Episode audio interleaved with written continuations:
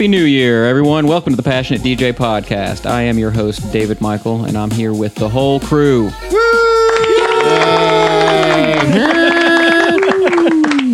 We've got Mo Dingo, Trip Turlington, and Tony DeCero all in the room. I am David Michael, and we are ready to send off 2016 with a bang. So, welcome to our annual New Year's episode. I'll put some kazoos in here.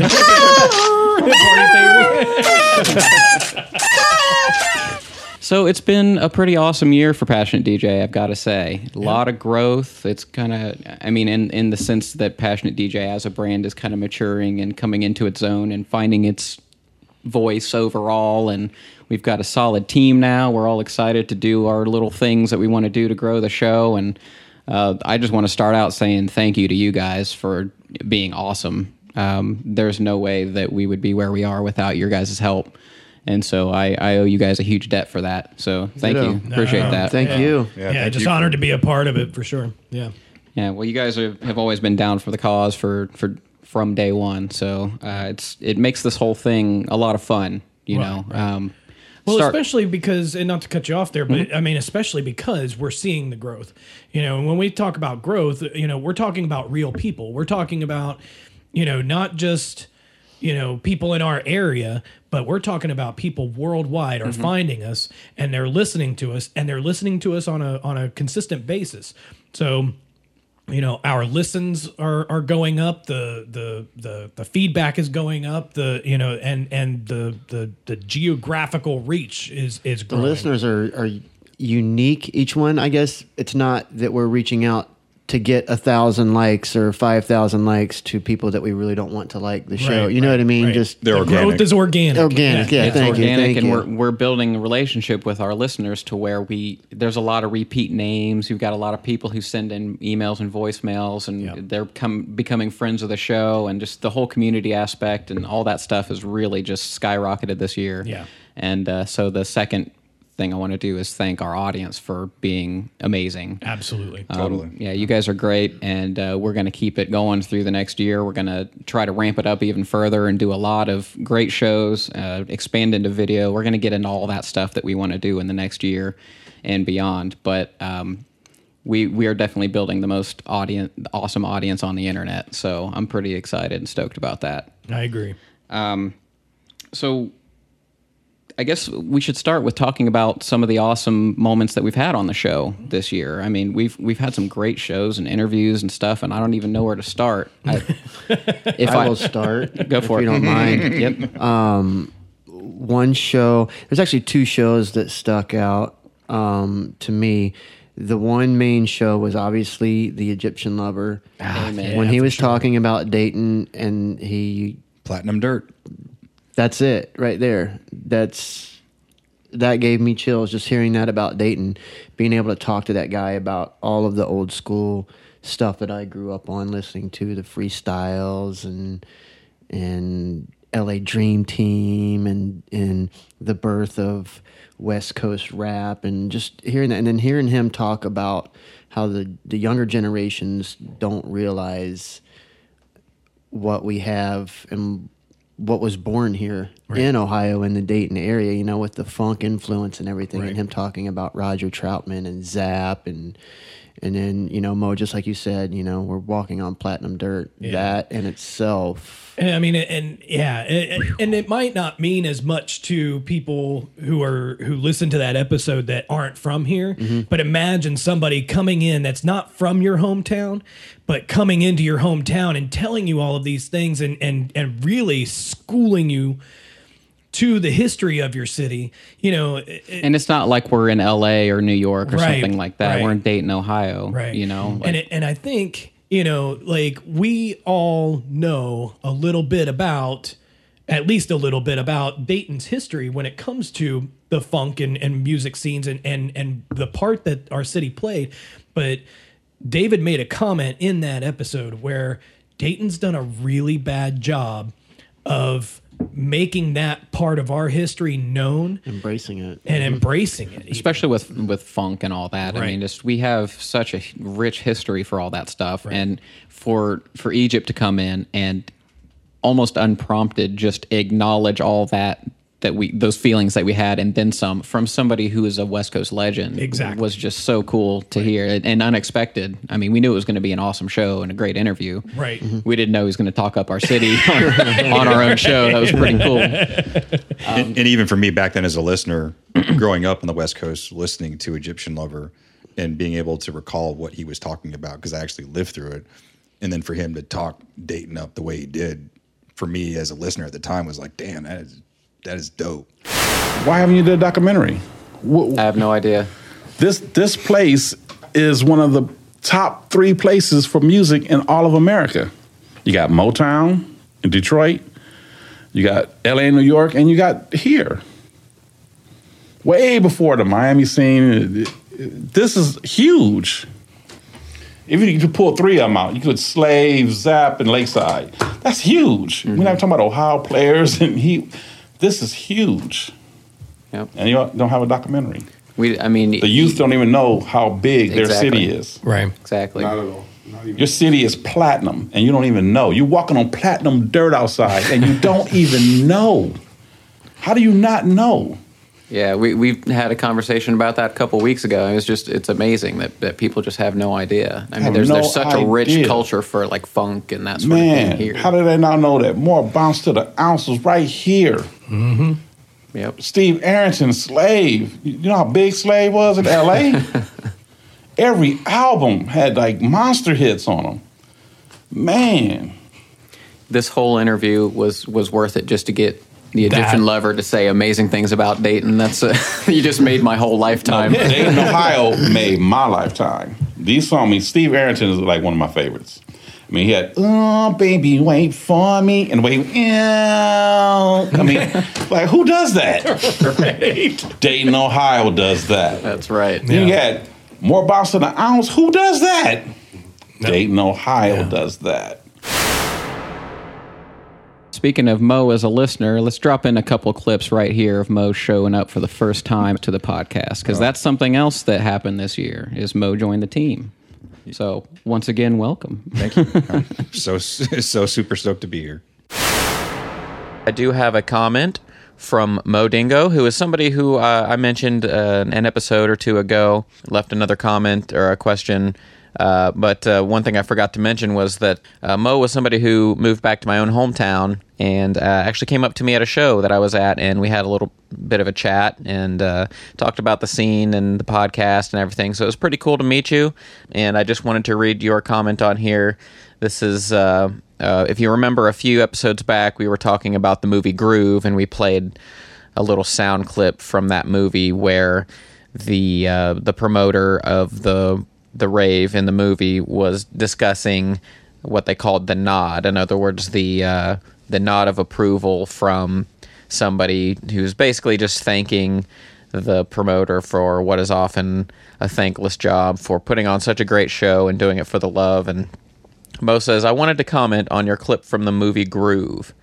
I'm in the military and recently returned from a deployment. I was fortunate enough to be in a safe location where I could bring my laptop and my S2. During my time there, I had the chance to play several shows at the club there and work on my craft. One of the most rewarding parts of playing there was getting, quote, the nod from the young men and women out there burning up the dance floor. For a few hours, I was able to make them forget that they are away from their loved ones, working long hours under extreme conditions. Getting the nod from those folks and being recognized around the base for being that DJ was a great feeling. Thanks for what you do in putting all this together, boss. You will probably never truly understand what a great service it is that you're providing. Much love, Mo. Thank you so much for the kind words, Mo. I really appreciate that. And uh, it's very cool to hear that you were able to be sort of a shining light in an otherwise stressful and uh, not ideal situation. That you were able to bring the gift of music to your friends and comrades, and that was very cool. Thank you for sharing your story.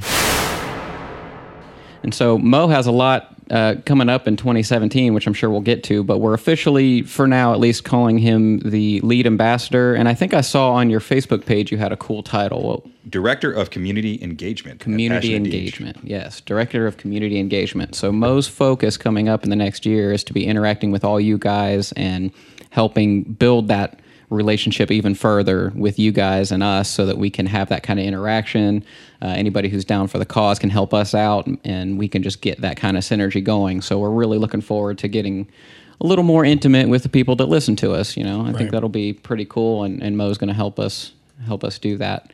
and it's basically we get a lot of emails and uh, voicemails, people expressing wanting to, wanting to be able to help. So I think we're just kind of doing the community justice by allow, giving them those opportunities and how they can help us spread the word about what we're trying to do here.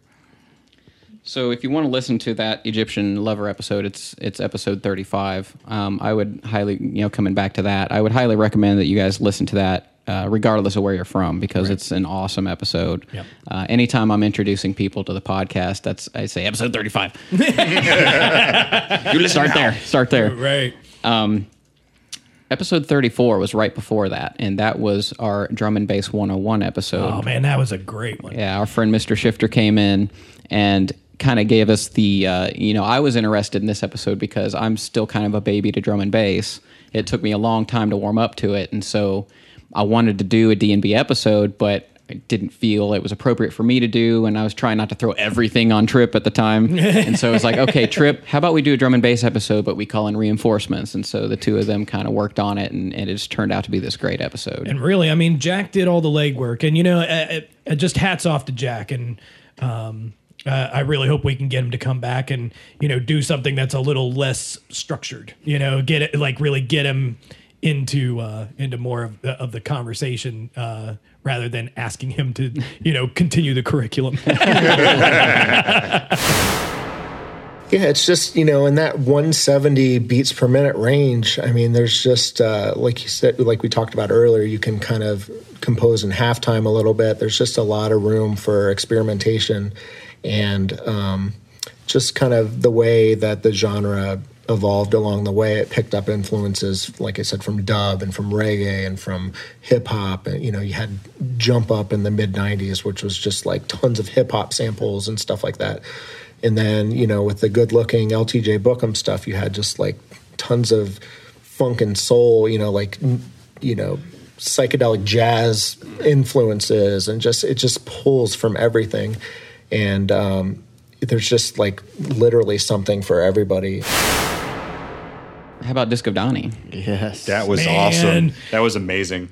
I'm still so mad. the one guy, the one interview. I mean, don't get me wrong. I'm I'm super thankful and glad that I was there for Egyptian Lover, but like because I'm so passionate about the damage that the Rave Act did, and here's mm-hmm. the one guy that had all the answers. Not just the answers, but was probably the most heavily affected by it. And you know, he's he's kind of like the Larry Flynt for the rave scene. You know, mm-hmm. Larry Flynt in the 80s was all about pushing for the First Amendment and what your freedoms are and all of that. And Donnie taking the brunt of the attacks you know from the uh, from the rave act now there were other people and there were other parties and there were uh, uh, you know the rave act has had a, a detrimental effect for years um, that we're just now really starting to bounce back from because of all the corporate interests in our scene now you know, the world changes, it adjusts,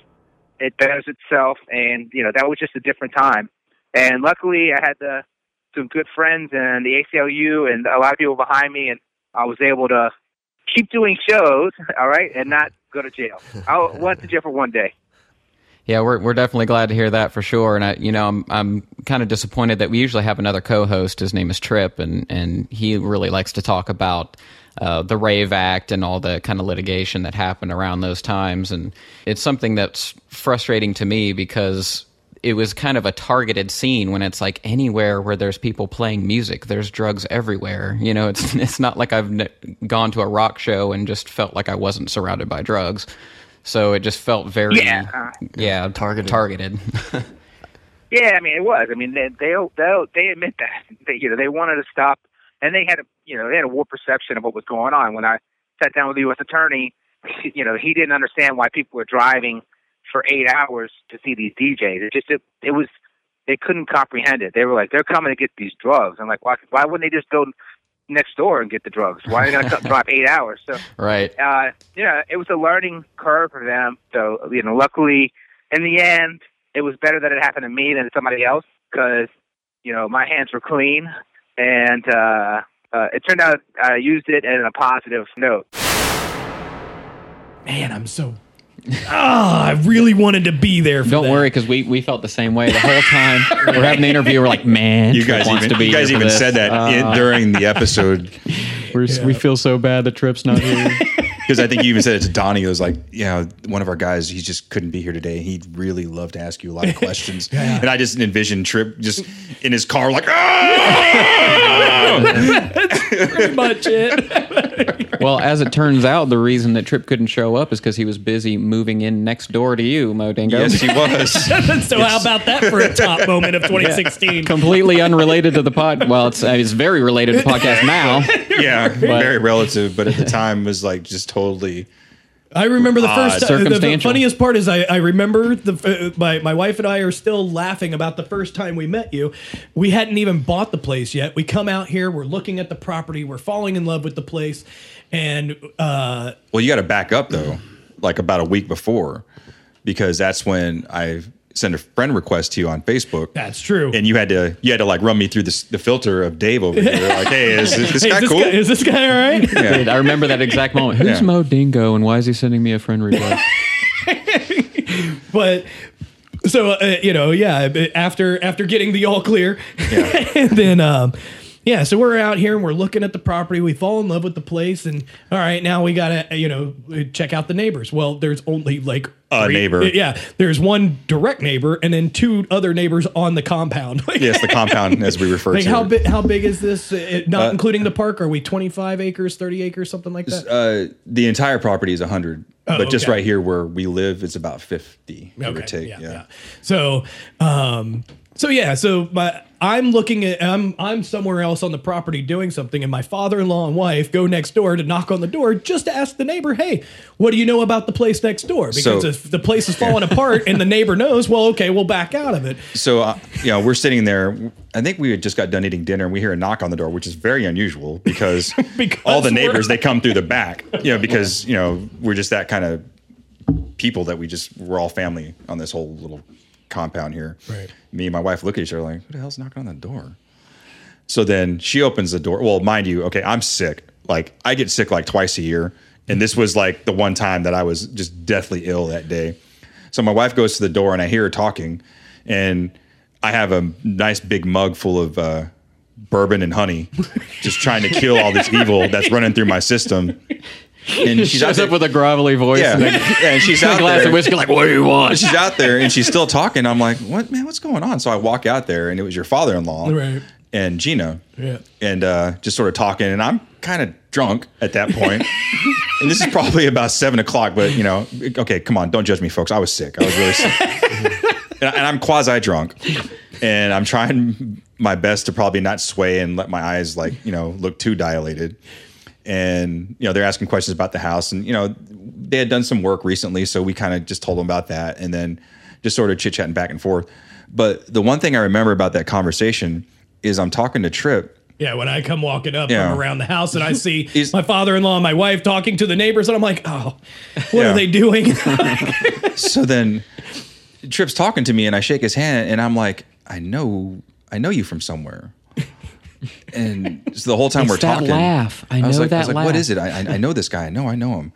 And we're just, you know, kind of just chit chat. And I was like, well, you know, we like to cook a lot. You know, I was like, I play loud music every once in a while. You know, so I apologize, you know, in advance if, if that's an issue. Well, you know, and the, but Gina chuckles when I said that, and I was like, the hell. So then, you Gina's know, Trip's wife. yeah, so we we go our separate ways, and I'm talking to my wife. I was like, "Do you notice how his wife chuckled when I said I play loud music?" yeah, she was like, "Yeah, I saw that too." And I was like, "Okay, well, you know, no big deal."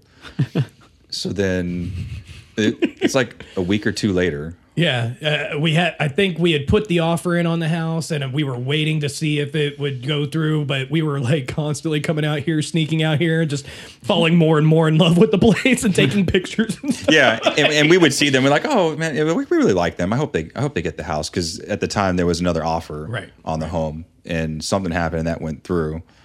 And I remember it was a Sunday, and me and my wife were in in Columbus, and I'm just we're at dinner with some friends, and I'm before we're, we're waiting for the people to show up for dinner, and I'm kind of going through my Facebook feed, and I'm like, This Trip Turlington guy. like, who the fuck is in my backyard?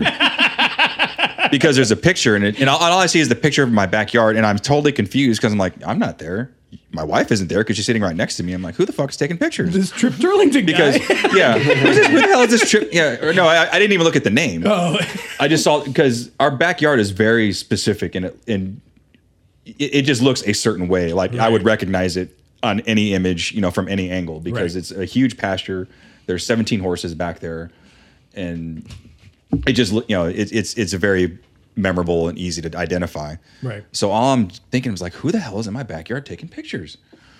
And then I look and I see the name. It says Trip Turlington. I'm like, Trip Turlington. Trip, Trip. I was like, oh, oh, oh, baby, baby, baby, baby, baby. Do you know who that dude was? Do you know who that was?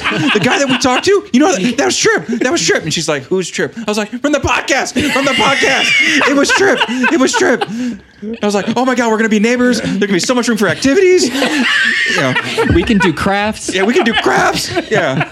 So then uh, I think I just replied on the picture. I was like, uh, dude, we're neighbors. so then me and Gina are like, wait, what just that was you?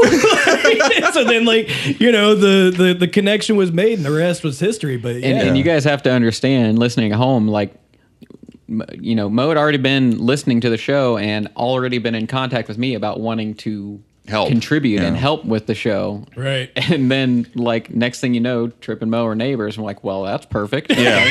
yeah, let's talk. Yeah. So that's just some the craziest. serious planetary and star Yeah. alignments happen Well, there. And, Well, you it- dis- and you discovered us It- like yeah. across the world, literally. Yeah. I, I transferred from Texas to Dayton, Ohio. And then about six months after getting here, I was sent overseas for a brief tour, all expense government paid trip to Southwest or South, Southeast Asia. um, and while I was over there, I that's when I found the podcast. I was doing a um, iTunes search. And then as I started looking through, I was like, oh, wow, they're in Dayton. Cool, sweet. You know, I'll have to look these guys up when I get back. So then you throw that into the mix, coupled with the fact that I just happened to wind up being neighbors to someone who Dave just brought on like literally weeks, give or take, before. You know, so yeah, that seriously interplanetary alignment deal. yeah. So totally not totally not looking that gift horse in the mouth, you know, just trying to reap the benefits and just so happens that, you know, I got brought onto the show as well. So that's all super awesome. And we we lost Tony for a good ten weeks or so there. Festival season. Festy season. So give us what's the uh, the the the elevator pitch? How many? Let's just rattle off some names and festivals that you were working, stage handling, and all that fun stuff. Breakaway Fest. Um, Dillon, that was uh, Dillon Francis, Young Thug, Chance the Rapper, Benny Benassi, um, Haunted Fest, Kaskade, Galantis, uh, pff, Brills, 90s Fest, 90s right? Fest, Fest, yeah. was Bone. um, Bone Thugs and Harmony, Jazzy Jeff, Sisqó, Sister hey, wait, wait, Hazel. wait, wait, Wait. You just said Bone Thugs and Harmony? Mm-hmm. Wake up, wake up, wake up. It's the first of the year.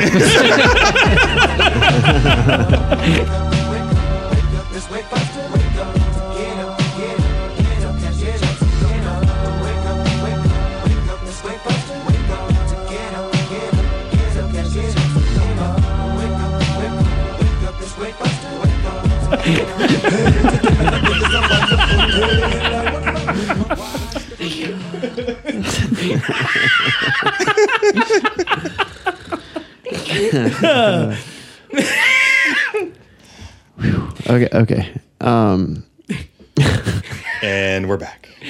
um, yeah, Bone Thugs and Harmony. Um, let's see who else. Pauly Shore. He didn't perform. Obviously, he was a host. Super, super train wreck of a host, but he was good. I ran into him at Shanghai Mamas in Cincinnati one year. The Weasel? Yeah, there was a bunch of us. We were super drunk after a gig in Cincinnati, and uh, you know, Shanghai Mamas was a or is they um, The after hours yeah, Chinese well, spot. Yeah, yeah. Uh, so like we're all there, we're all drunk, we're all like just you know chowing down, and then a buddy of mine looks up and he says, "Dude, it's Pauly Shore, Dweez. And then, like, and then he, he starts yelling from across the restaurant, hey, Pauly! Pauly! Like, like he doesn't know who he is. you know? right. Like, yeah. So, Um, and then we did um, Country Night Lights, Tony's been hanging out with so many like big names and celebrities Yeah, he can't they're all even remember them all. blending together. Yeah. Numberfest. we had uh, Fetty Wap, Chainsmokers. Um, Marshmello in there somewhere. yeah, Marshmello. Thank you for reminding me on that one. That was uh, that was Haunted Fest. That's was- somebody who really jumped up real quick. Real didn't they? quick. Like Marshmello. Like, I mean, I don't, I don't remember hearing about uh, that that particular guy like a year ago, and then I it just seems like over the past year, like just all of a sudden he's He- everywhere. yeah, he came out of nowhere. Yeah, Um, crazy. And so when you're working those shows, you're doing like stage handling, I'm artist I, I, I manage like the that? stage and I'm the backline tech guy. So um, if they're DJs, you know, I, I make sure per writer the DJ that's coming up, the right setup is is perfect for them. It's you know all they need to do is step up and play. I make sure that you know when there's five minutes left in the set, I you know Yeah. waddle my way up there, duck real low, and let them know that they have five minutes left, and um, get them on, get them off, make sure that the people that do come up on stage that have access that they stay in a specific area where they're not in view of the crowd, and it just you know it's just a bad look. Um, Unless you're girl talk. Right. right, right. I mean, some of the artists they'll they'll bring people up on stage, on you know, and that's yeah. per per artist with with the management. The the the tour manager is right there when they're on stage, so you know if they okay it, then I'm okay with it. You know, um, but you know, just making sure that they're comfortable on stage, everything goes right, they're on time, Mm-hmm. things like that. Um, that's pretty much my job. Cool. For So that's why we lose. We occasionally lose Tony for a little bit. So it's very hard to keep that that schedule and this schedule and yeah, it was. Um, this year was was more than normal because normally it's it's Number Fest, and then this year we brought uh, Breakaway back. We did it the first year that we did it.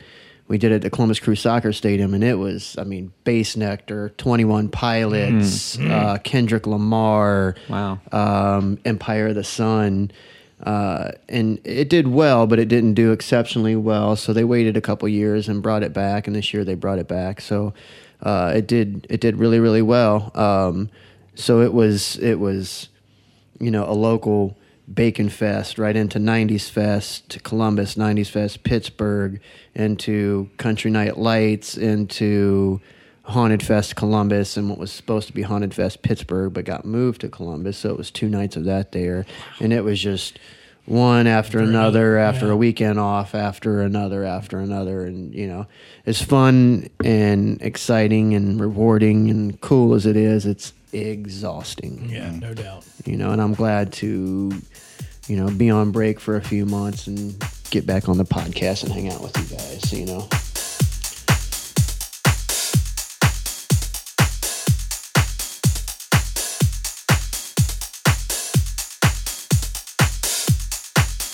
Well, it's certainly been great to have the whole family back together. Well, now, coming up next, we have a voicemail from the one and only Egyptian lover.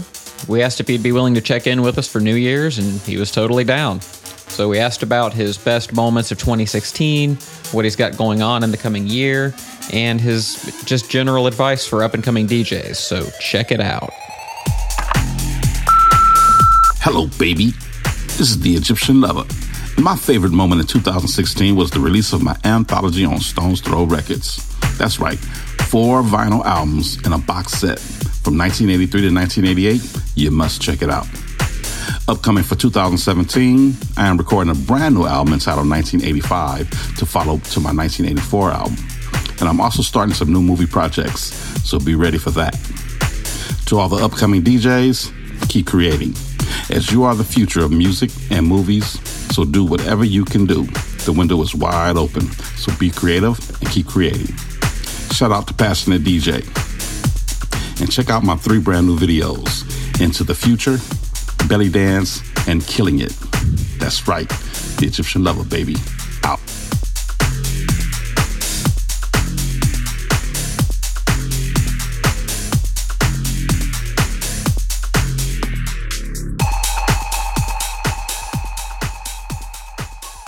So as we talk about, you know, kind of the year in review, um, unfortunately, not everything was a highlight in 2016, as everybody's aware. Um, there are a number of things that uh, did not go terribly well, and uh, there was some some tragedy that we probably should at least briefly bring up and, and give our condolences um, as far as the uh, the Orlando Pulse nightclub situation, um, and uh, what was it, Oakland?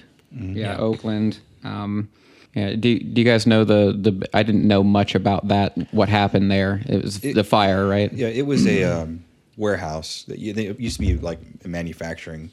And it was like not a- appropriately, like not up to code or something. Well, no, not at all. Yeah, Yeah, one it's- one of the problems that Oakland and San Francisco are dealing with are skyrocketing uh, rent rates and Hmm. things like that. So what this place was was a um, it, it was an artist space.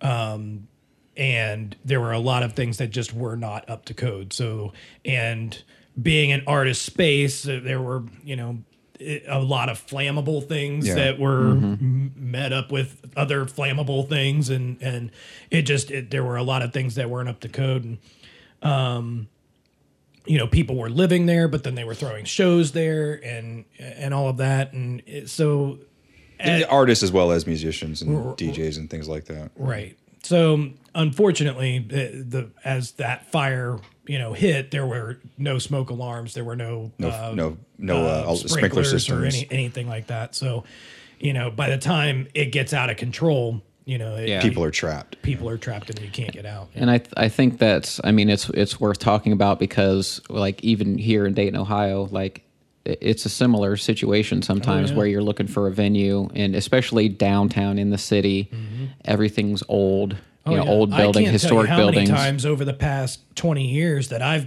especially in the late '90s and early 2000s. I mean that. I mean the the dirtier the, The warehouse, ven- the yeah. better. Like The you ven- know, some of the venues we used. and, and yeah. Well, I was just going to say it's it's almost always the holdup is a sprinkler system. Right. The sprinklers are never up to code, and y you see why that's an issue. You know, and it's it's one of those things where you know I know I've looked all over Dayton at different various venues and and you know, venues, empty spaces, right, right. Because there's a lot of abandoned spaces, you know, in, in any city like that, and, and and Tony's probably been in every little nook and cranny in downtown. Um, and that's that's what I always see. It's like, well, we're pretty good except sprinklers, you know, and it's Yeah. Mike it- Donovan. it's so expensive to fix. Is, Right. is the thing? Mike Donovan and myself, um, Another local promoter. local promoter. Him and I and Dana used to be Bounce Theory back in the '90s, and, and we threw you know quite a few parties. One of them, our biggest one, we did you know uh, I want to say 16, 1800. It was at the Traffic Circle, and you know we have conversations all the time how lucky.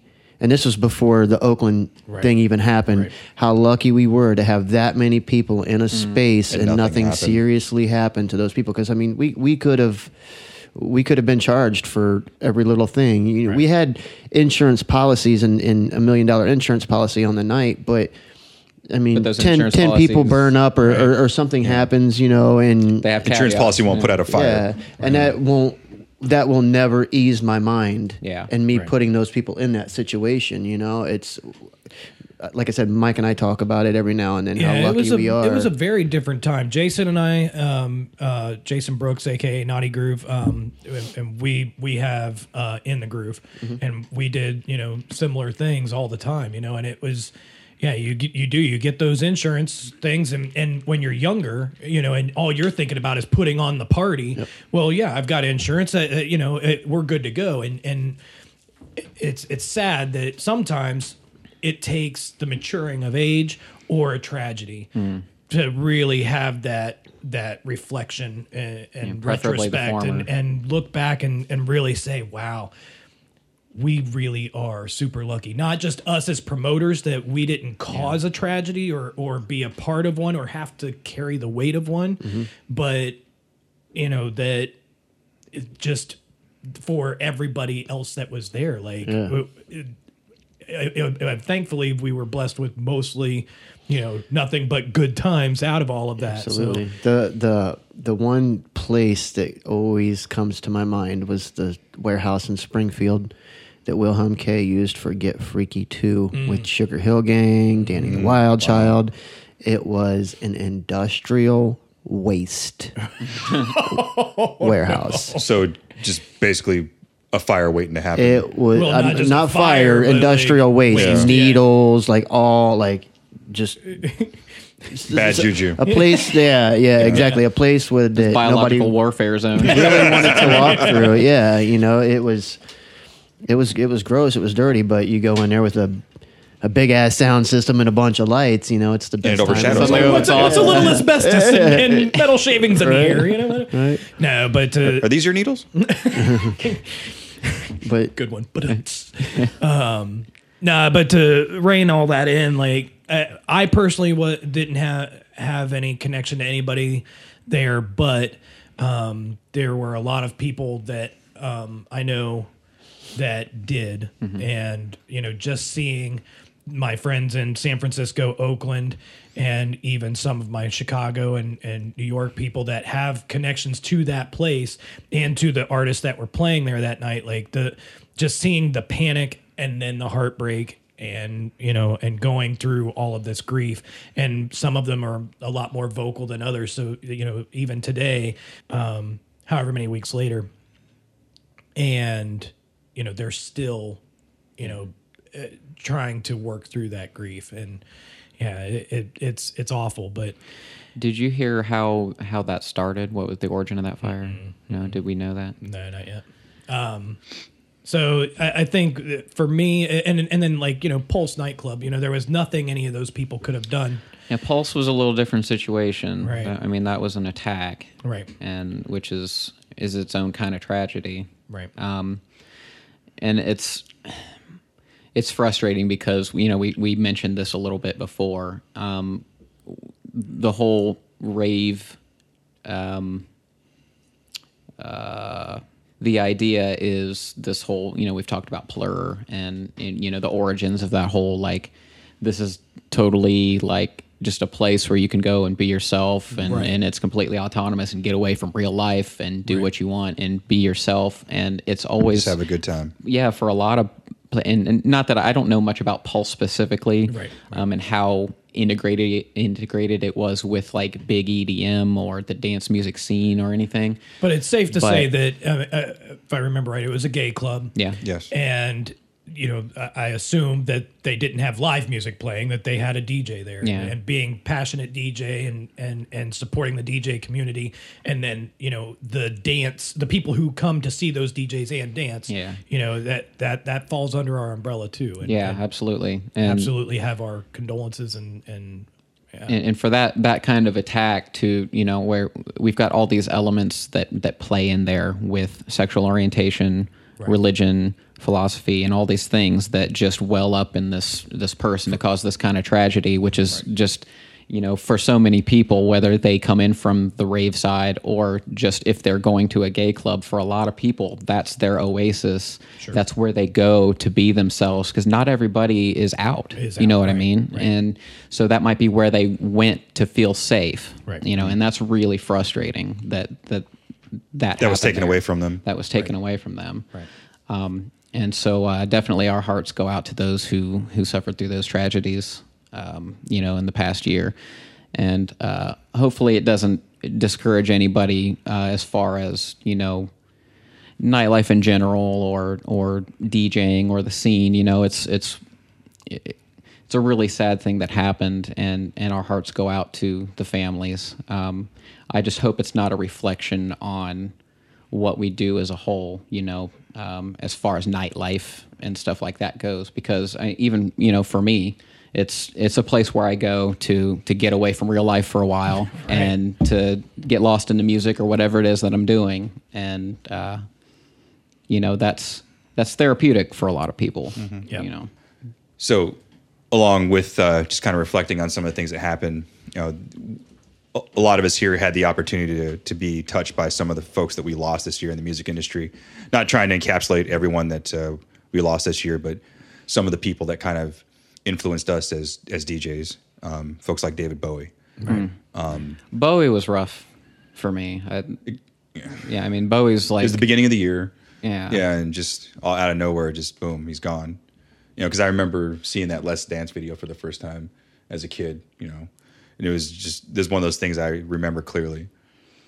Yeah, he was he was so unique and and brought so much to the table musically and and just did his his thing, Mm-hmm. you know, and it's just it's one of those people that you look up to as being a a thought leader when it comes to music. you know what I mean? Yeah, definitely forward thinking. He was definitely ahead of his time. And his career spanned such a long, Long. time Right. too.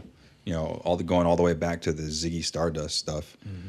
And then even doing the Christmas songs with uh, Bing Crosby. you know, things like that. And the guy was rangy, and he was relevant through many generations and decades. So And you know, obviously the same thing could be said about Prince. I mean, just the Absolutely. the Yeah. sheer I mean That was a hard one for me. Yeah. Yeah. Just the he's so uh, prolific doesn't even begin. I mean, he, he's literally got vaults of unreleased. Unreleased Just- music. He's He just a woke up music and- machine. He woke up and wrote 10 songs before breakfast. I can't Yeah. write two songs a year. you know? Uh, and, and, you know, I, I've mentioned on the show before that, like, I, I grew up in a very musical household. Music was always playing. And, you know, regardless of when it was in his career, I mean, Prince was always being played, you know, whether it was The Revolution or, you know, Prince or the artist formerly known as like, I mean, 1999 was one of my top 10 favorite albums. Oh, Absolutely. You know, and, and that was so that was a, a pretty hard one for me. I mean, I still have copies of 1999 and Purple Rain and uh, you know and all of that stuff. I, I think I've even got you know uh, some of the earlier um, Revolution stuff. Controversy. And, yeah, and it's just you know there was so much around that where they were you know saying oh it was an overdose on heroin or if it you know there or Yeah. fentanyl or Painkillers, what, yeah. uh, painkillers or you know and it was just you know there was just so much around that that you know it- it just feel it just especially for us here where we've got a bunch of you know friends and and acquaintances and even people we don't know. It's just such a, a big problem even eh, you know here in our area with with all of the heroin overdoses and the fentanyl and all of these things that are going on. And it all stems back to you know painkiller addiction. Painkillers, yeah. and, and you know so all, all of these things it, it all really does you know connect you know at, at some point. So when you're when when you deal with something that's hitting our area that we're very you know uh, uh, familiar with and you're losing a musical legend that is like integral to your your your up up fetchings you know like, Yeah. you know like it, it that one really did hit hard for me Yeah, and and Dayton's got a real opiate issue at the moment, and and you know that's something that's affected our community directly Yeah. uh, a few times. And you know that's one of those things that if if we can encourage anybody to get help if they're struggling with that, uh, no judgments. You know, That's right. I feel free to just shoot me an email, uh, David at passionatedj.com, or if you want to talk to any of the guys, I'm sure we could link up. Yeah. Uh, if you just want to tell your story, you know, no judgments, no uh, recommendations. Even I mean, none of us are are experts, but um, you But know, every story that's told can help somebody else that you don't know or may never meet. Yeah, absolutely. Yep. Coming up in the next segment, we are going to talk about some of our thoughts and maybe some predictions on the EDM market as a whole in 2017, what we might expect to see, and also talk gear. Coming up next.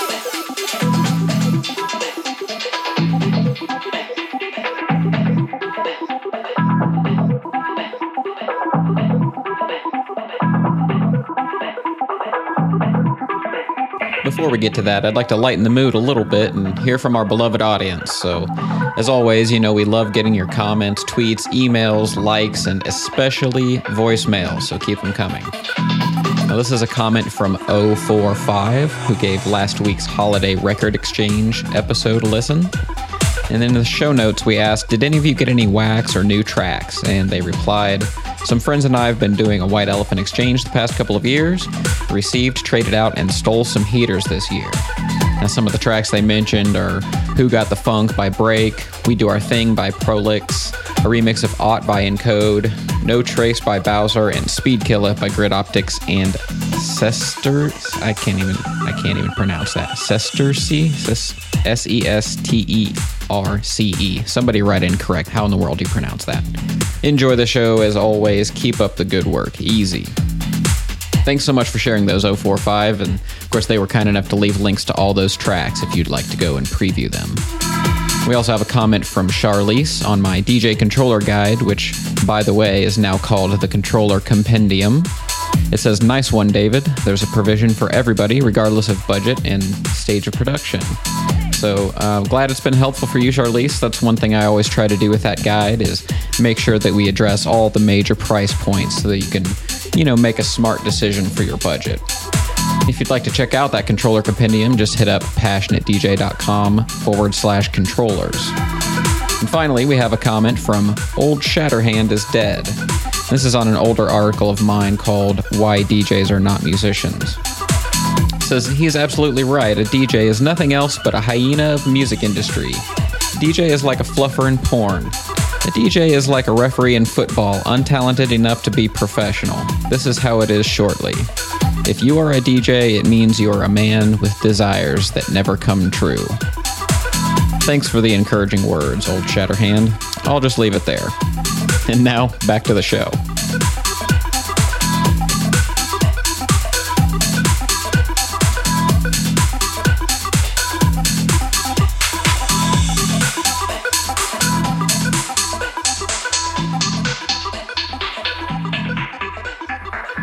So um, I know that you know, on top of reflecting both you know positive and negative, um, uh, one of the other things that we kind of wanted to do with this episode was to look forward.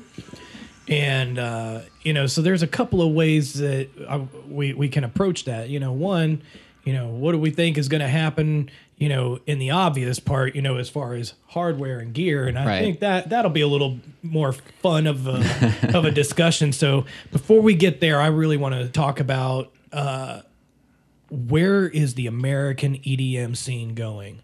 And I know that we've got a lot of uh, listeners in India, uh, England, and Africa, and and other places around the world. But you know, um, we live in America, so you know, selfishly, you know, I'm a little more interested in the EDM scene here than anywhere else. But um, you know, we had this era of you know the Rave Act destroyed a bunch of things and and forced us in back into the underground and and really almost lost it all. But then here comes Sillerman with SFX and this humongous like hundreds of millions of dollars and a and and this infusion of cash and and like built up this huge empire and bought Beatport and um and built up all of these like mega festivals. So now we've got all of these superstar DJs that have these humongous paychecks and these festivals that cost hundreds of millions of dollars to to run and you know all of this stuff. And it's huge. But then like earlier this year, SFX went bankrupt. Like, And there's been all this speculation that, you know, everything is going to, you know, come tumbling down. But I got to tell you, I just saw at the beginning of the month that uh, SFX has gone through chapter 11. They've got a new CEO and they have zero debt and a new name. You know, so they're rebranding. There's no debt, got new leadership.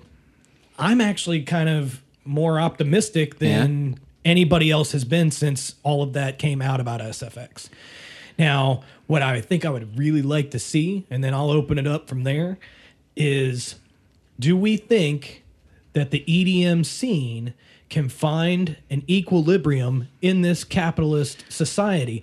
Because what I think we saw with SFX and that whole era was a lot of excess and a, and everybody running to the teat to see what they could squeeze Yeah. out of it. Now, you know, can we get these mega superstars to bring down some of their prices? Can we get these people who put these, you know, festivals together to try to, you know, cut some costs, still put in all of this, like, you know, put in all of the what it takes to put a festival on. But, you know, can we can we all work together to bring some of the cost down? It shouldn't cost somebody five hundred dollars to go to a festival, you know? Yeah. Like it just it you know Well, and that's just a ticket. when you're looking at these festivals, though, you have you say 500 for a ticket, Well, I'm- but you have you have 250 artists.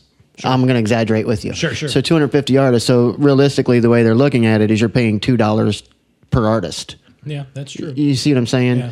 But a lot of these major festivals that have all these artists, they're they're uh, there used to be what five to ten. Now there's forty to fifty. Right, right. You know, there's they're all, they're all over the place, and I just feel like it's it's getting out of hand. It's ballooning, yeah, Yeah. for sure. And and and it's because I feel, and I may be totally wrong on this, but I feel like it's almost because they're just out trying to outdo each other, and they're Mm-hmm. trying to pull from the same pool of of of partiers. Mm-hmm. You know, so you know, if I've got ten headliners, and then you say, oh well, I've got fifteen at the at the same price, Mm-hmm. well then I gotta I gotta outdo you. But if I bring on twenty, well, I can't do it at that same price. So you know, you keep bringing on more headlining, you know, talent and and ballooning your own cost, which makes you pass that on to the consumer and it, and it does it becomes a big balloon that you know at some point everybody's got to realize this is not sustainable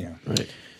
Do you think uh, maybe maybe Tony, you're the guy to ask this? Do you think that 2017 is going to be drastically different than 2016 in that way, or do you think it'll be more of the same?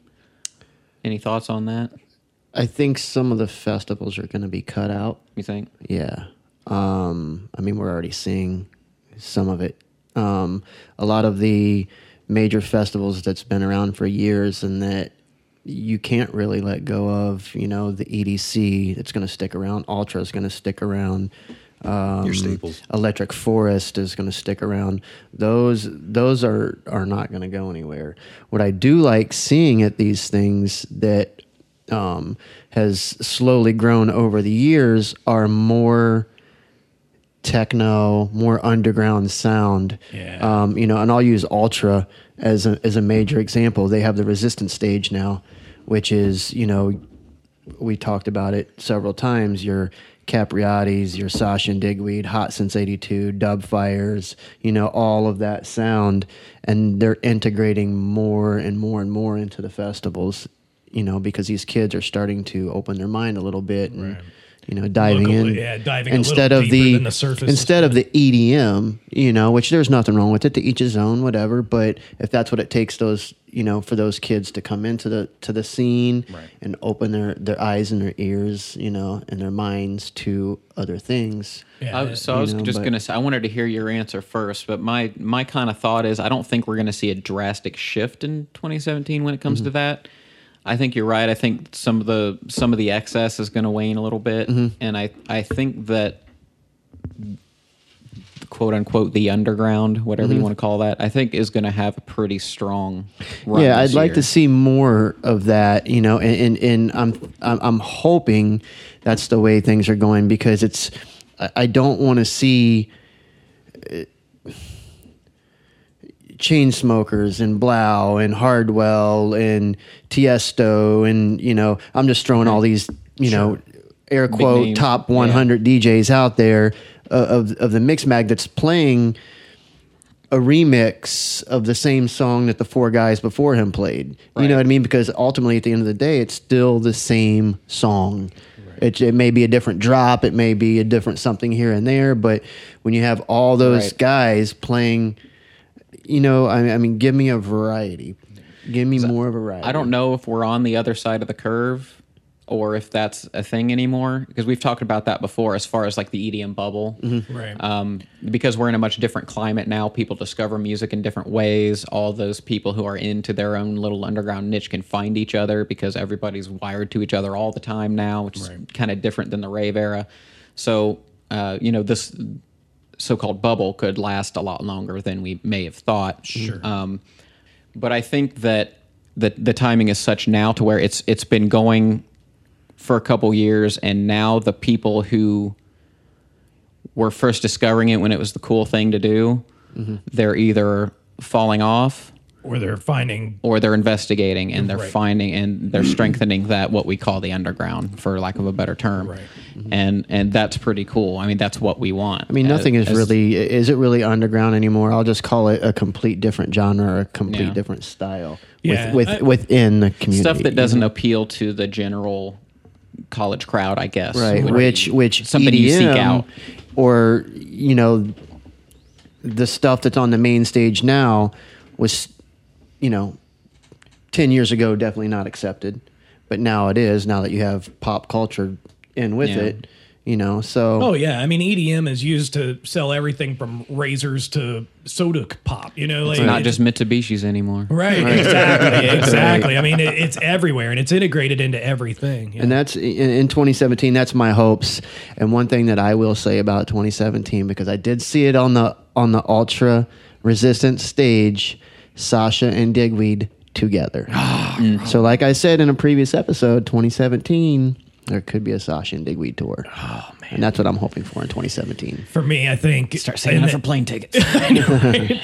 In that same vein, I think for me, I, what I would really like to see as far as the American uh, scene go is, you know, i- i- in England, drum and bass is is one of those king shit genres. You know, I mean, Hospital Records and and some other like um, uh, big promotion and record labels and all of that. They put together these festivals. That it, it it it boggles my mind that that many people are coming together to celebrate drum and bass. But like.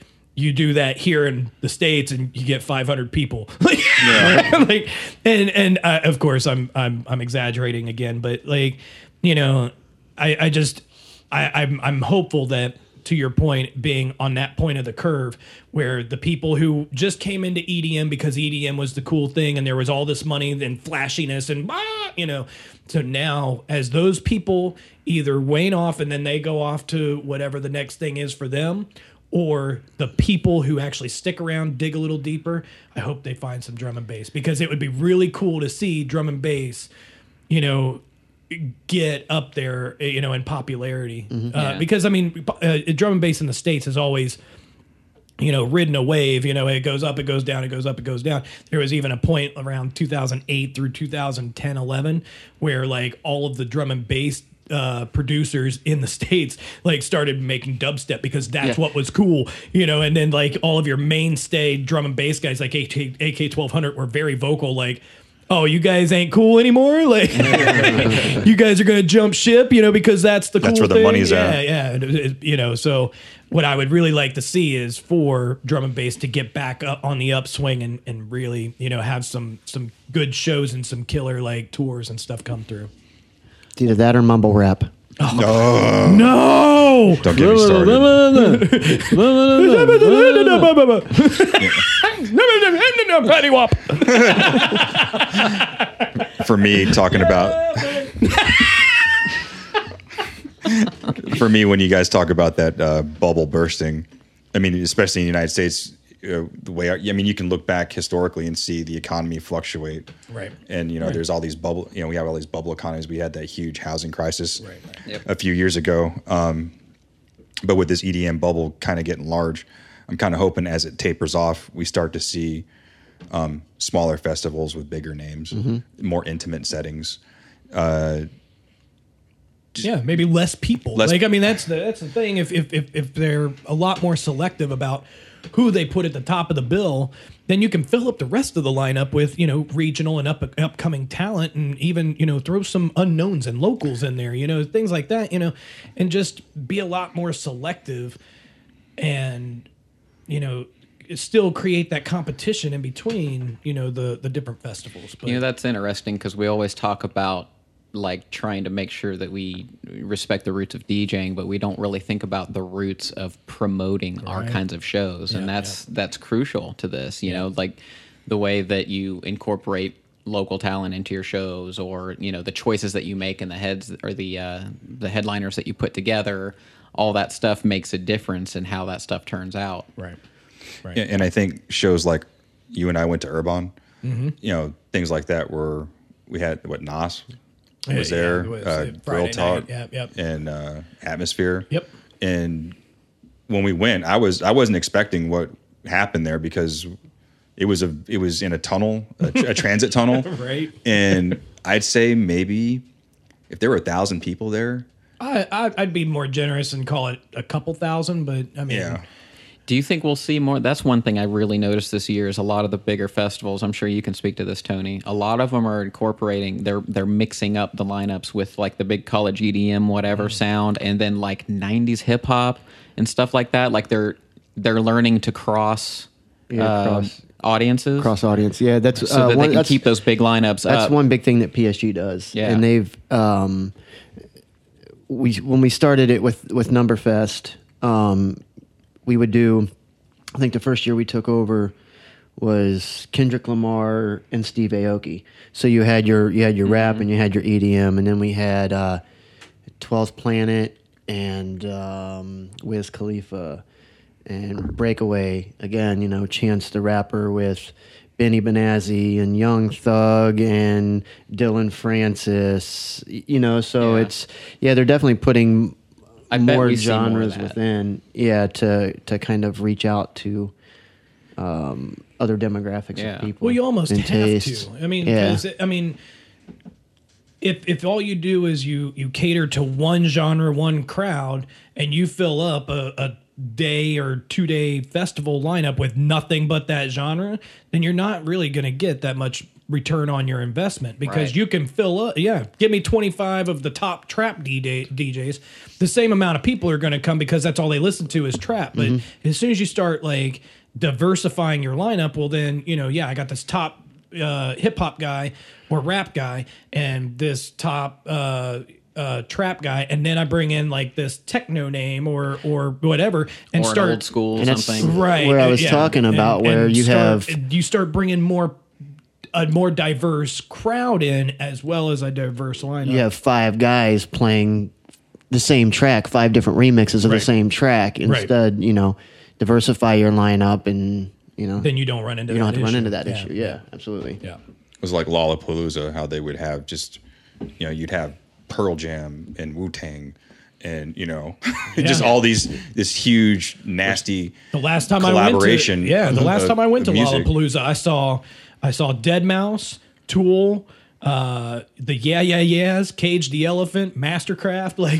Yeah. I mean, just a very eclectic thing. And and as long as you know who's playing where, you can plan it all out and and and really get a rich musical experience. And I think that's why South by Southwest has has such a huge success. Absolutely. Because when I went to that, it was like, like just everywhere is like Yeah. such an eclectic collection of And I think- all the music. I think part of that it's it's not all financial too. I think it kind of speaks to how people discover to and listen to music Mm-hmm. now. Mm-hmm. Because I know like back when I was in high school it was very it was clicked out you know? It was there's the goth kids there's the preppy hip hop kids there's the whatever and they were had all these little groups. Yep. and now everybody listens to a little bit of everything mm-hmm. you know? And we're all constantly on spotify youtube soundcloud whatever and getting us assaulted by different sounds all the mm-hmm. time that you know where we might not have sought it out before um, so i think it might actually kind of speak to the more eclectic tastes that that everybody seems to have now which is kind of cool. Yeah, agreed. uh, what about gear? What do you guys expect to see in the coming year Yeah, I I don't. Touch screen everything. well, right. Like, I don't, yeah, I don't know if it's more of a Touch all prediction the or if uh, uh, if it's more of a prediction or more of a want. But like, yeah, djm tour 2 if they can make it look less like Battleship, I think I, you might get my and bring the cost down. Yeah, you might get my attention. But no, like, and make better promo videos. That video was horrible.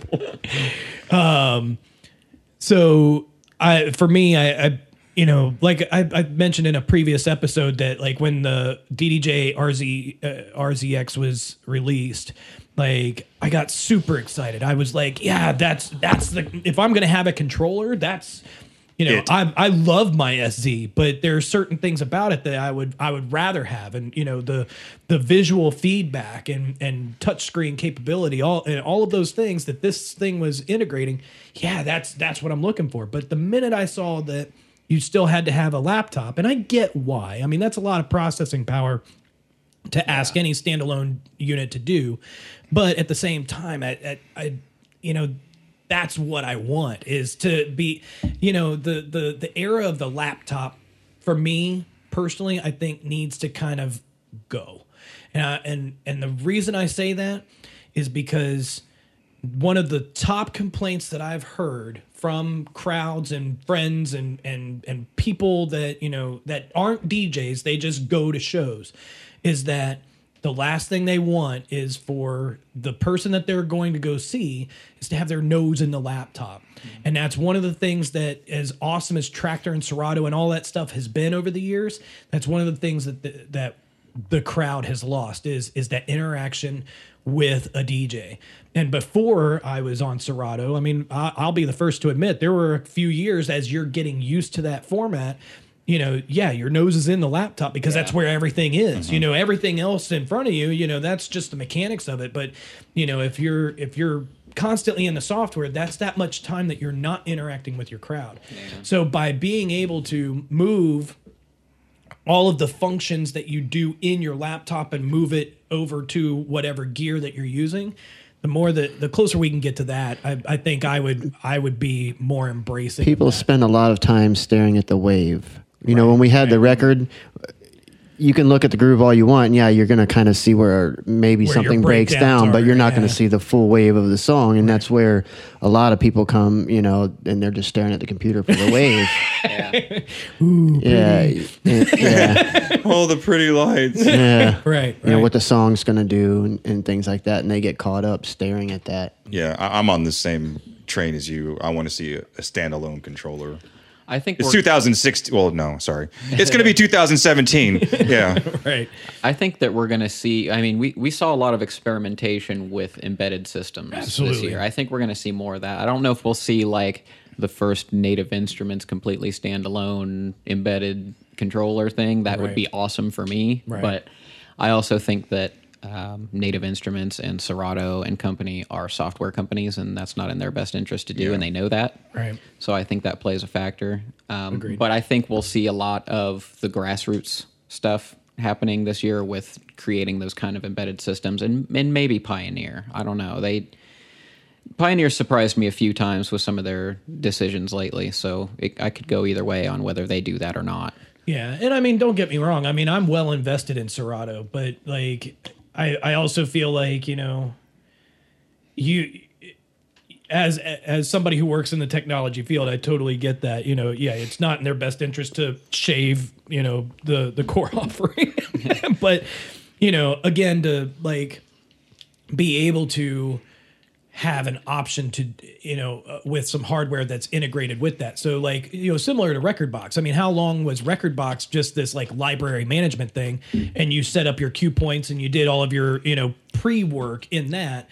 And then if you went out somewhere you could plug it into a cdj and and then all of your stuff is there. So you know maybe just give that option, you know, to have some hardware that says, you know, okay, if you bring a flash drive with your Serato library and mm. cue points and all of that stuff, then you can plug it into this hardware and it recognizes that. Yeah. You know, so and and you know, or and or you know it, it gives you this other added functionality you know within the hardware that you would normally be able to do with a laptop but and, and you know talking it out you know it, it it definitely sounds like a big wish list item you know but you know it, it I, I think it, it could be done if if they were so inclined I feel like we're gonna see a weird turntable of some kind too. Like I don't know why. I, I feel like somebody's gonna try to come out with something. Didn't Qbert do something earlier with Microsoft? With the, uh, With the QFO. I think that's what it was, where it was the standalone turntable. I think it had a USB port on it. Oh yeah, and then somebody And somebody in Russia. I was gonna say, did a somebody in Russia Yeah. like it, like actually do the D like Internal DVS? DVS. Yeah. The- your buttons up here actually controlled it all. Yeah, Yeah. I, I feel like because we, we talk about feature bloat a little bit. Yep, yep. And turntables are really popular again, but there's not much. Yay! but there's not much to them, and DJing. Oh yeah, my wife's really excited about that. DJing is very techy and digital and feature laden now, and Right. turntables aren't, and Right. and somebody's gonna mess with that. have to I feel. yeah they're gonna have to marry it in order to get the younger Yeah. uh, kids who may not be uh, as as interested in, in a turntable and all Yeah. that yeah for sure Just a thought, though. I have no real prediction on that, but I, Yeah. I feel like something turntable is going to happen this year. That's not four thousand dollars yeah. and it probably won't be Technics. right. Maybe Pioneer. I don't know. But Pioneer came out with that 500 PLX 500 this year, like a step down from their 1000s. Mm-hmm. And I, like I don't even really know what the difference is. Mm. I think maybe less torque or something. But Yeah. you know, that's another one of those weird Pioneer things where they just have to hit every single possible price, Price point. point. I don't know. So maybe they'll come out with some four thousand dollar turntables for us. No, I found the uh, Qbert thing. It was a mixer that had the. Uh, Yeah, that was with the built-in Traktor, the Thud oh, Rumble. was that the Yeah. Thud Rumble? Yeah, Yeah. In, Uh, Invader was what it was called. Yeah. That yeah. thing was cool. Cool, conceptually cool. Not ready for prime time, probably. Right, But all right, coming up in the next segment, we are going to talk about personal resolutions and goals for the coming year for ourselves as, as artists and DJs, and then also what to expect from Passionate DJ in 2017. And just as a quick side note, the music that you're hearing right now was all produced by our very own Mr. Trip Turlington. So check him out at www. That was so Ohio. w W. D U B B U A W. Yes. What's your What's your SoundCloud, bro? Yep, SoundCloud.com uh, slash Trip Turlington. Check it out, and we'll be right back.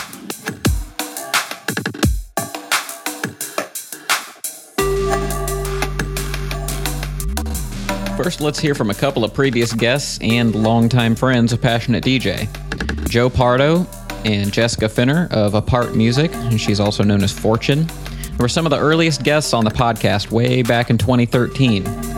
I asked if they'd mind to check in and let us know what they have going on, so let's do it.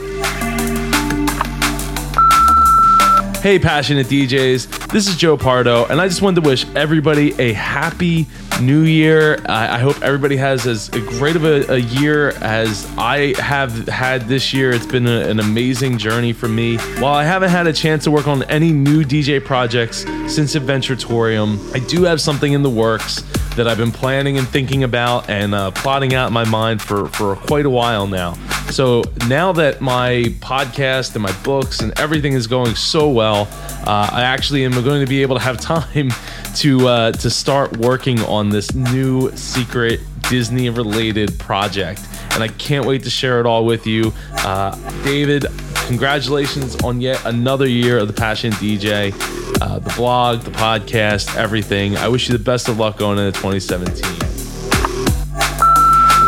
Hello, this is Jessica with Apart Music. 2016 has been an interesting year. We've had lots of progress in Milwaukee with new venues embracing house music and finally a world class venue to bring high caliber artists. We've done events with Claude Von Stroke, Green Velvet, and that's something we've really been missing in past years. Apart is embarking on several new ventures with fresh venues in 2017 that we're looking forward to very much, as well as seeing the scope of what Apart does grow somewhat. And I can't say more than that right now. 2016 has also been a year of upheaval. We've lost many music icons and suffered a crazy election. And I think we were all shaken up by the terrible tragedy with the Oakland fire. But out of this turbulence, I'm feeling a strong call to action and a need to explore how we can respond to these events within our music community. So in 2017, we'll be aligning ourselves with several local nonprofits whose causes may need our support more than ever after 2016's election results. We'll be bringing awareness to their causes and letting people know how they can access them. We also will be exploring how we as promoters can act to create safer environments and party spaces. And we're going to be looking to other promoters to collaborate with us in adopting some voluntary safety standards for our local community. So, overall, we're looking forward to growing many more musical experiences in Milwaukee for our community, but also putting our motto of music activism at the forefront and embracing the opportunity to continue serving music's underlying purpose, which for me means building community, happiness, positivity, and love in a safe environment for all.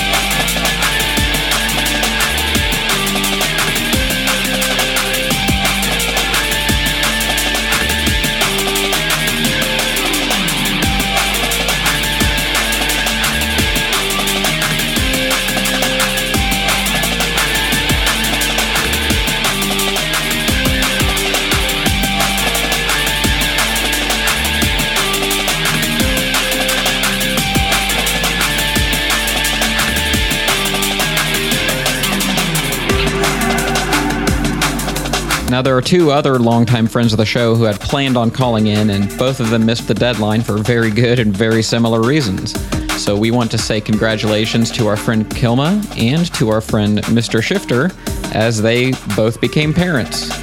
So, our best wishes go out to Kilma and her family and to Jack and his family for bringing their new bundles of joy into the world. I think this is number three for Mr. Shifter. So, extra congratulations to both of you. And we know that both babies have awesome sets of parents and that they will grow up to be amazing humans. And now, back to the show.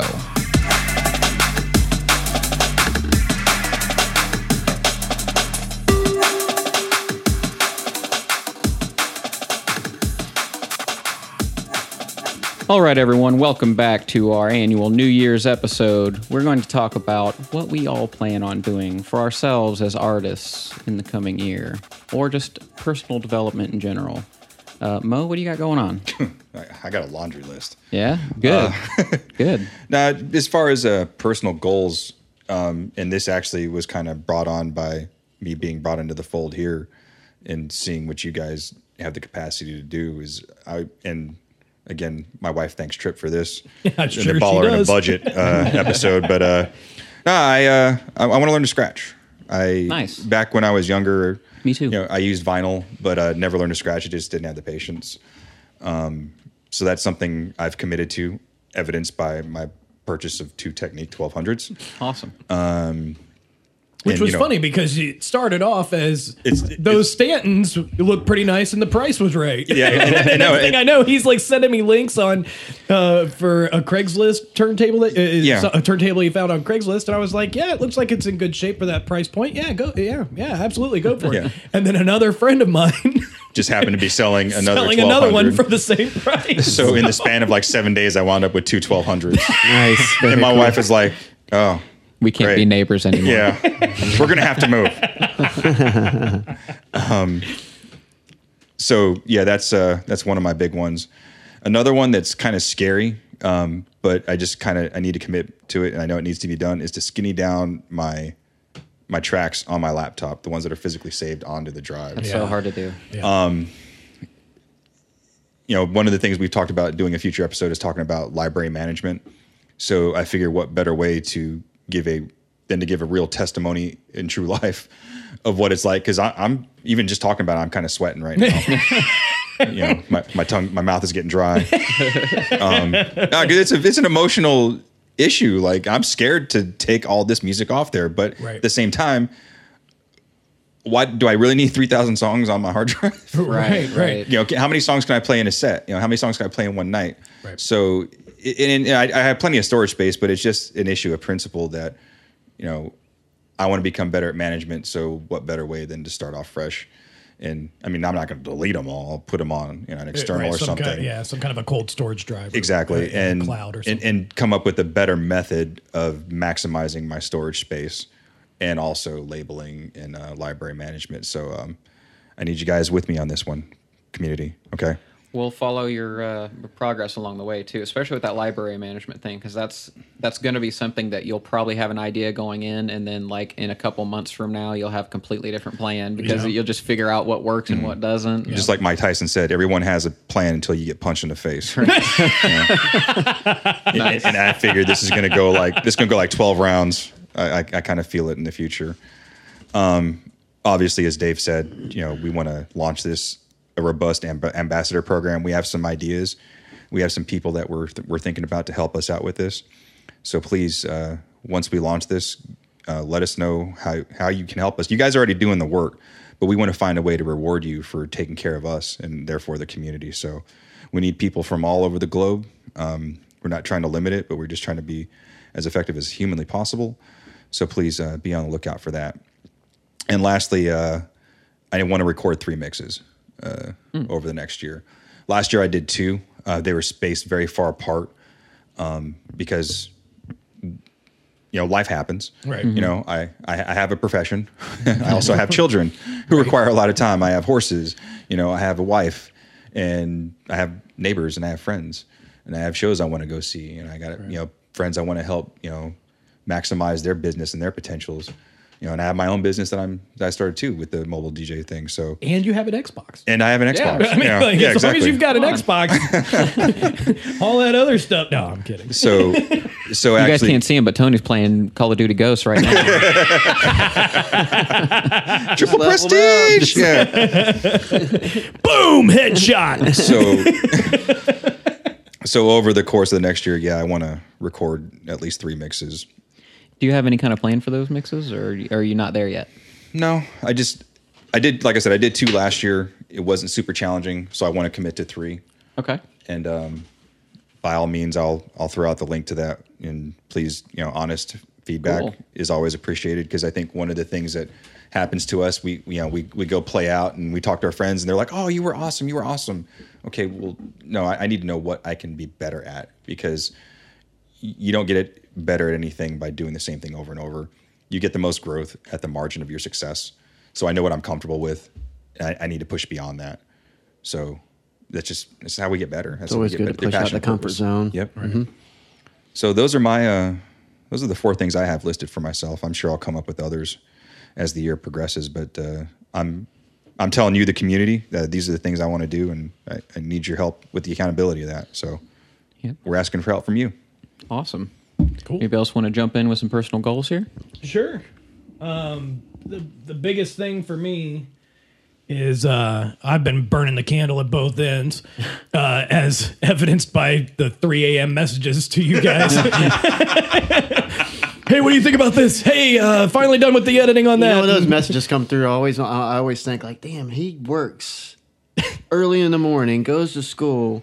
How is he messaging us at 2 a.m. in the morning when I'm in bed? Yeah. And I know you got to get up for work. Like, what the hell's going on? yeah, yeah, I- you're I- killing it, dude. Yeah, very, very much uh, burning the candle at both ends. And and one of the things that um, I took on a little more than a year ago was uh, going back to school, and you know I had all of this drive and momentum to really like you know hit it hard and try to get it done as fast as possible. So you know I've been taking full load, you know. Uh, uh, coursework on top of you know everything else. So um, I think this year I'm gonna uh, you know take a step back and only take a couple of uh, a couple of classes per semester and and, and try to maximize uh, some more uh, maximize that time, but also get some time back for uh, for more personal life stuff and uh, the podcast and and DJing being one of them.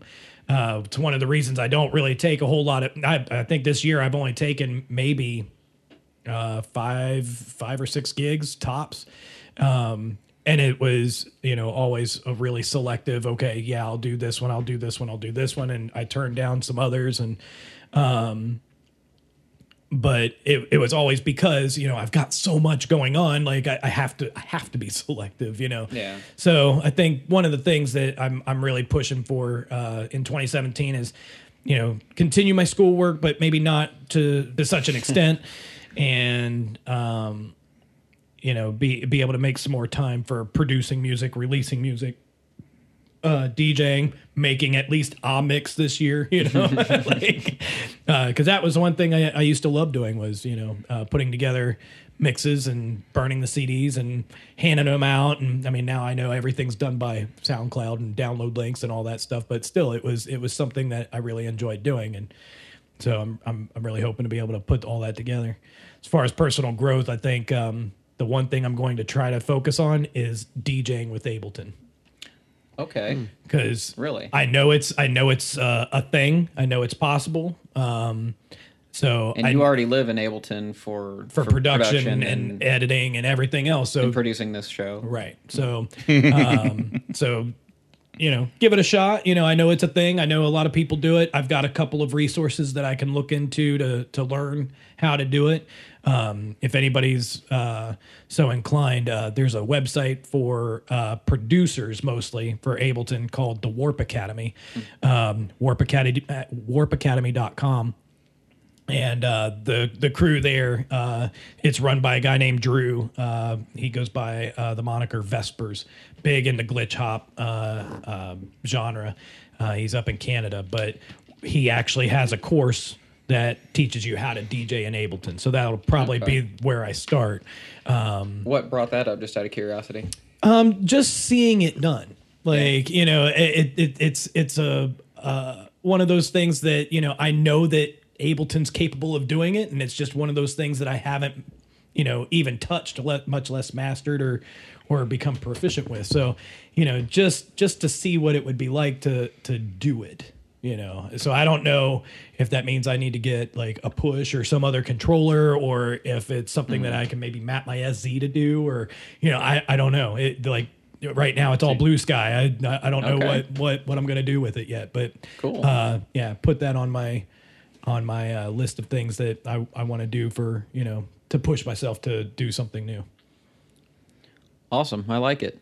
Tony, any thoughts? Any any goals for the year, either for you as an artist or for Three Dimensional as a, a promotional company?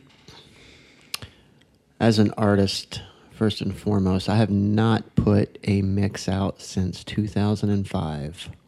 Wow. I think it's about time. That's when I, that's when I started DJing. Really? You realize 2005.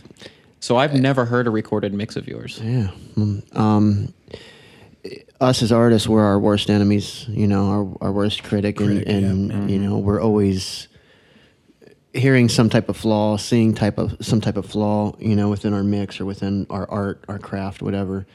And nothing's ever perfect for me when it comes to a mix, you know. And if it's something that I hear that most people probably wouldn't hear, it's still I hear it. And I'm like, no, irritates you. no, Yeah. not happening. You know, um, I definitely want to put a mix, you know, or three or four. I want to do a lot of um, live casting this Okay. year. Um, a lot of a lot of live casting, mix shows, and things like that. Um, The few that you guys have done over the past year, um, you know, uh, I know that uh, Chris uh, Chris Kaus Kaus, had, mhm. had helped you with with doing some of those. Those were really cool because even though I couldn't be there, like I think I was here doing homework or it was something one night, and I just I saw the link, I fired it up. Oh yeah, Yeah. So I had some good tunes. I could see my buddies. It's almost like I'm there in the room with you guys. Like yeah, and it's it's a good time. Absolutely, we all. Um, that's that's something that I really want to I, I want to focus on. That I want to dive more into production, um, and I'm actually going to be looking to you for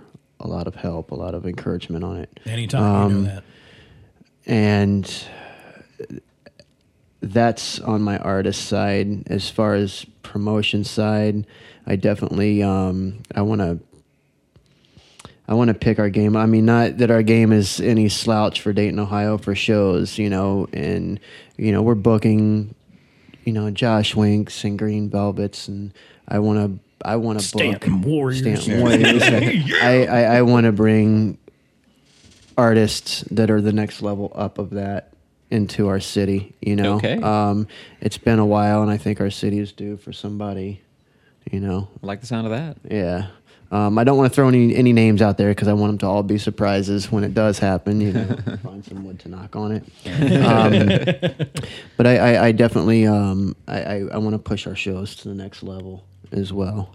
Awesome. Um, yeah, that's Looking forward to that. yeah. Well, I can relate to to what a lot of you guys are saying here on the the creating mixes thing. Um, you know, it's I haven't put together a recorded mix in a couple years. It hasn't been too long. Um, but I I decided that I uh, you know like you guys I really want to take some time to focus on myself as an artist. Um, both from the DJing side and the production side, and maybe finding ways to marry those together. You know, I've got Maschine and all this kind of stuff that I use in a production environment that I could easily use in a live environment. Uh, so finding a workflow that I like in that way, I think, to to kind of explore more interactive, on the fly live DJ elements, I think would be cool.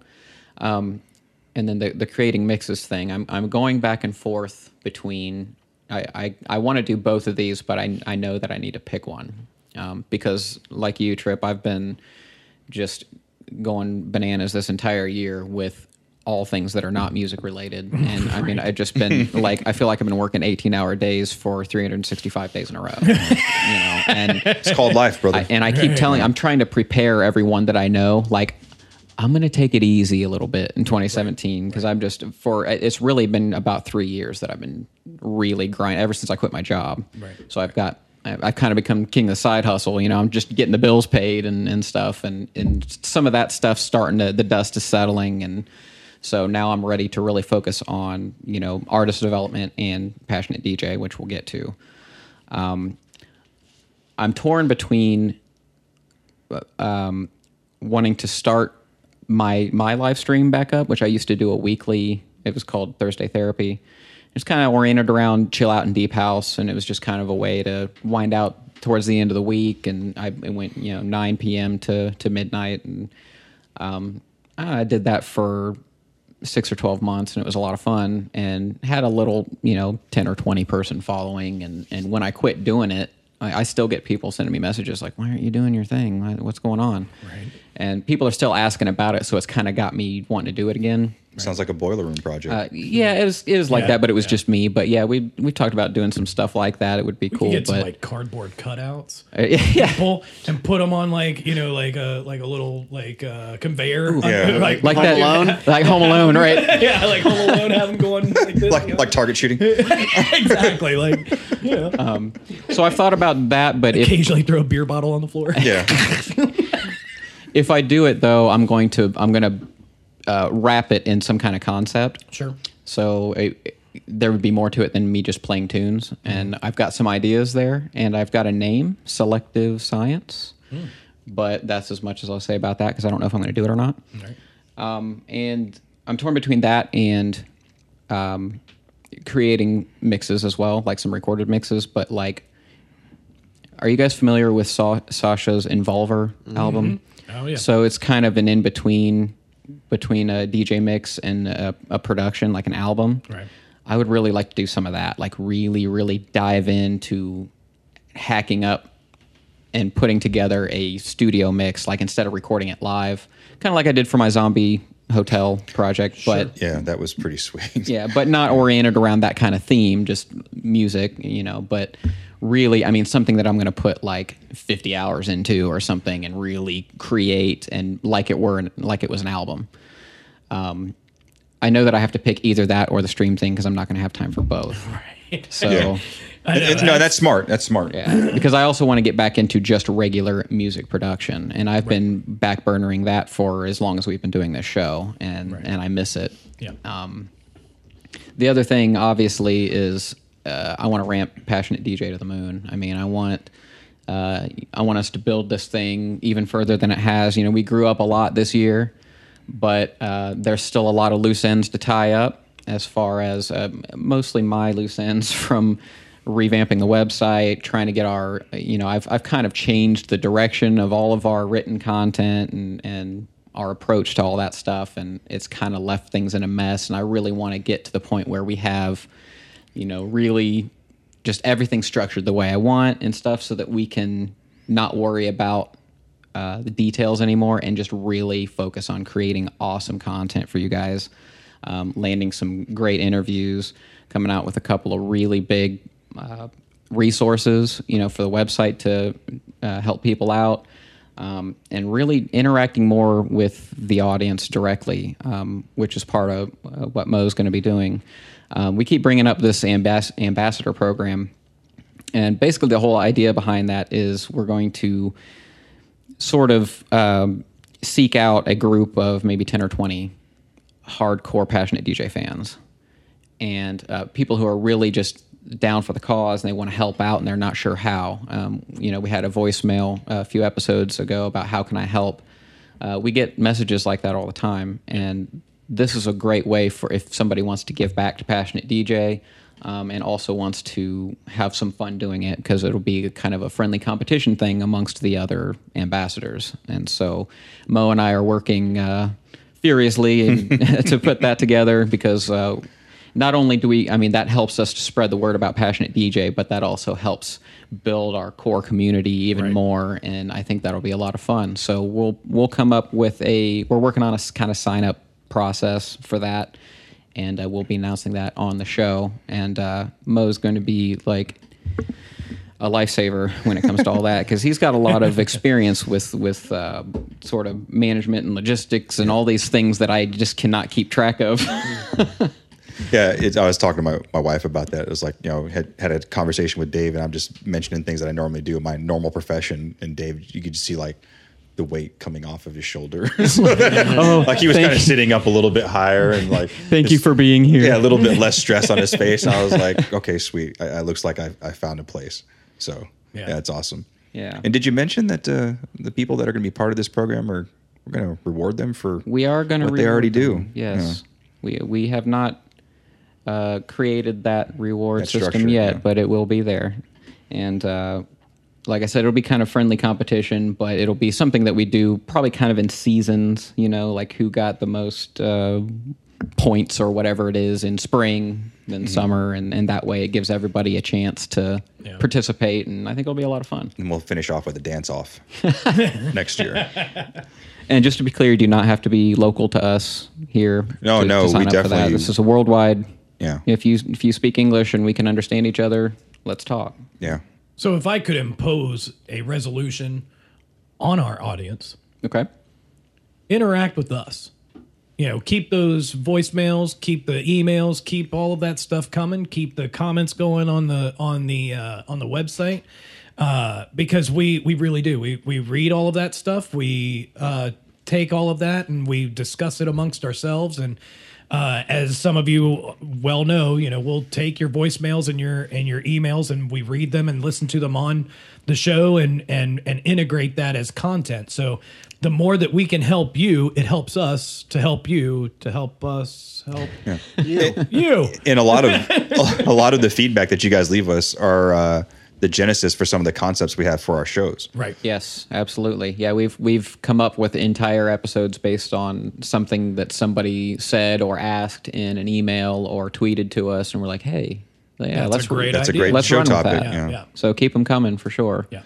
And uh, so to start us off, send us your personal resolution for 2017 because we would love to hear it, and we will play the best ones on the show. Yeah, because we want to help you stay accountable, just like we need you to help us stay accountable with our goals for next year. Any final thoughts for 2016, gents? Have a safe one. Absolutely. Absolutely. Yep. Take care, keep on spinning, and we'll all become better DJs through passion and purpose. Happy New Year, and see you next week. Easy. Bye.